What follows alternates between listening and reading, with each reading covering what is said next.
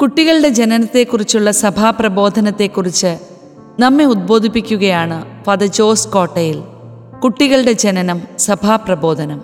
ദമ്പതികൾക്ക് കുഞ്ഞുങ്ങൾക്ക് ജന്മം നൽകുന്നതിനുള്ള സഭയുടെ പ്രബോധനം ഉത്തരവാദിത്വപൂർണമായ മാതൃത്വ പിതൃത്വം എന്ന ശീർഷകത്തിൽ അവതരിപ്പിക്കാവുന്നതാണ്.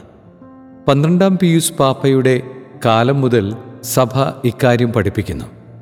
രണ്ടാം വത്തിക്കാൻ കൗൺസിലും വിശുദ്ധ ആറാം പൗലോസ് മാർപ്പാപ്പയുടെ മനുഷ്യജീവൻ എന്ന ചാക്രിക ലേഖനവും വിശുദ്ധ ജോൺ പോൾ രണ്ടാമൻ പാപ്പയുടെ കുടുംബം ഒരു കൂട്ടായ്മ കുടുംബങ്ങൾക്കൊരു കത്ത് സത്യത്തിന്റെ പ്രഭ ജീവന്റെ സുവിശേഷം എന്നീ രേഖകളും ഈ വിഷയം ക്രമാനുഗതമായി വികസിപ്പിച്ചിട്ടുണ്ട്.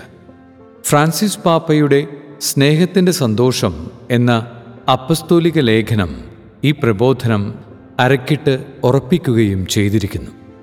കുട്ടികളെ ജനിപ്പിക്കുക എന്നത് ദമ്പതികളുടെ പ്രധാനപ്പെട്ട ദൗത്യമാണ്.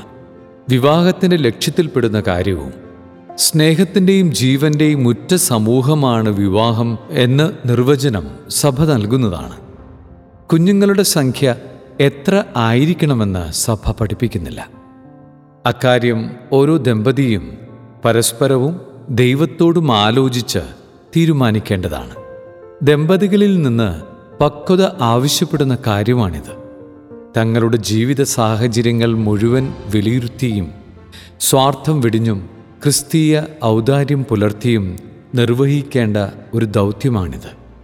ഉത്തരവാദിത്വപൂർണമായ മാതൃത്വവും പിതൃത്വവും ജീവിക്കുന്നതിന് പരിഗണിക്കേണ്ട ചില കാര്യങ്ങൾ സഭ ചൂണ്ടിക്കാട്ടുന്നുണ്ട്. അവ ഹ്രസ്വമായി പ്രതിപാദിക്കാം.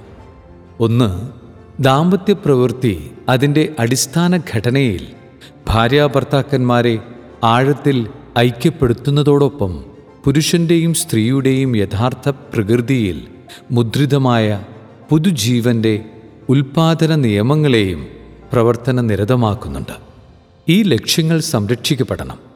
സ്നേഹം പ്രകാശിപ്പിക്കുന്ന പ്രവൃത്തി തന്നെ ജീവന് കാരണമാകുന്നു. സ്നേഹത്തെ മനഃപൂർവം സന്താനോൽപാദന രഹിതമാക്കുന്ന ഗർഭനിരോധന രീതികളെ പ്രകൃത്യ തന്നെയുള്ള തിന്മയായാണ് സഭ പഠിപ്പിക്കുന്നത്. ആഴത്തിൽ ചിന്തിച്ചാൽ അത് ശരിയാണെന്ന് നമുക്ക് ബോധ്യമാകും. രണ്ട് ഗൗരവപൂർണമായ കാരണങ്ങളുണ്ടെങ്കിൽ ആർത്തവ ചക്രത്തിന്റെ ഋതം പ്രയോജനപ്പെടുത്തി ജനനം ക്രമപ്പെടുത്തുന്നതിൽ തെറ്റില്ല. ഫലകാലത്ത് ഉഭയസമ്മതത്തോടെ വിരക്ത ജീവിതം നയിക്കുന്നു. നിഷ്ഫലകാലത്ത് സംയോഗം നടത്തുന്നു. ഈ മാർഗം ദമ്പതികളുടെ ശരീരത്തിന് വേണ്ടത്ര ആദരം നൽകുകയും പരസ്പരമുള്ള ആർദ്ര സ്നേഹത്തെ പ്രോത്സാഹിപ്പിക്കുന്നതും യഥാർത്ഥ സ്വാതന്ത്ര്യത്തെ പരിപോഷിപ്പിക്കുന്നതുമാണ്. ദമ്പതികളുടെ വ്യക്തിത്വത്തിൽ ആലേഖനം ചെയ്തിരിക്കുന്ന ജീവശാസ്ത്ര നിയമങ്ങളെ ആദരിക്കുന്നതുകൊണ്ടാണ് ഇത് നിയമാനുസൃതമാകുന്നത്. ദമ്പതികളുടെ നന്മ. മൂന്ന് കുഞ്ഞുങ്ങളെ ജനിപ്പിക്കാൻ തീരുമാനിക്കുമ്പോൾ ദമ്പതികൾ തങ്ങളുടെ സമഗ്രമായ നന്മ ശാരീരികവും മാനസികവുമായ ആരോഗ്യം സുസ്ഥിതി എന്നിവ പരിഗണിക്കണം. ഗുരുതരമായ രോഗമുള്ളപ്പോൾ ഗർഭം ധരിക്കുന്നത് അമ്മയ്ക്കും ശിശുവിനും അപകടകരമാണല്ലോ. നാല് ജനിച്ച കുഞ്ഞുങ്ങളുടെ നന്മ. കുട്ടികളുടെ ശാരീരികവും മാനസികവും ആത്മീയവും വിദ്യാഭ്യാസപരവും തൊഴിൽപരവുമായ വളർച്ചയ്ക്ക് വേണ്ടത് ചെയ്തു കൊടുക്കാൻ മാതാപിതാക്കൾ കടപ്പെട്ടവരാണ്. കുഞ്ഞുങ്ങൾക്ക് ജന്മം നൽകാൻ തീരുമാനിക്കുമ്പോൾ തങ്ങൾക്ക് ഇവ അവർക്ക് സംലഭ്യമാക്കാൻ സാധിക്കുമോ എന്ന് മാതാപിതാക്കൾ പര്യാലോചിക്കണം. അഞ്ച് സമൂഹത്തിന്റെ നന്മ. സമൂഹത്തിന്റെ അടിസ്ഥാന അവകാശമാണ് കുടുംബം. സമൂഹത്തിന്റെ കെട്ടുറപ്പ് കുടുംബങ്ങളെ ആശ്രയിച്ചാണിരിക്കുന്നത്. പൗരന്മാരുടെ നന്മയിൽ ഉത്തരവാദിത്തമുള്ള രാഷ്ട്രത്തിന് ജനസംഖ്യയുടെ കാര്യത്തിൽ മാർഗനിർദ്ദേശം നൽകാം. അത് നിയമാനുസൃതമാണ്. പൗരന്മാർ അത് ഗൗരവപൂർവം സ്വീകരിക്കുകയും വേണം.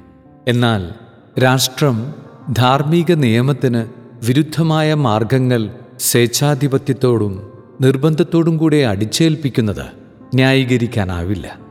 ശിശുക്കളുടെ പ്രജനനത്തിലും വിദ്യാഭ്യാസത്തിലും പ്രഥമ ഉത്തരവാദിത്തം മാതാപിതാക്കന്മാർക്കാണ് എന്നത് തന്നെ കാരണം. കുട്ടികളുടെ പ്രജനനത്തിൽ സാമ്പത്തികവും ലൗകികതയും സുഖാസ്വാദനവും മുഖ്യ മാനദണ്ഡമാകുന്ന ഒരു സംസ്കാരമാണിന്നുള്ളത്. സത്യത്തിൽ ദൈവത്തിന്റെ സൃഷ്ടശക്തിയിലും പിതൃത്വത്തിലുമാണ് ജീവൻ നൽകാൻ വിളിക്കപ്പെട്ടിരിക്കുന്ന ദമ്പതികൾ പങ്കുചേരുന്നതെന്ന കാര്യം നവമായി കണ്ടെത്തണം. മനുഷ്യജീവനും ജീവോൽപാദന കർമ്മവും ലൗകിക പരിഗണനയിൽ മാത്രം ഒതുക്കി നിർത്താവുന്നതല്ല. മനുഷ്യന്റെ സനാതന ഭാഗധേയവുമായി ബന്ധപ്പെട്ടു മാത്രമേ അവ വിലയിരുത്താനും സമ്പൂർണമായ അർത്ഥത്തിൽ ഗ്രഹിക്കാനും സാധിക്കൂ. അപ്പോൾ ദമ്പതികൾ ഔദാര്യപൂർവം പുതിയ ജീവനെ സ്വാഗതം ചെയ്യും. ത്യാഗപൂർവം ജീവന് ശുശ്രൂഷ ചെയ്യും.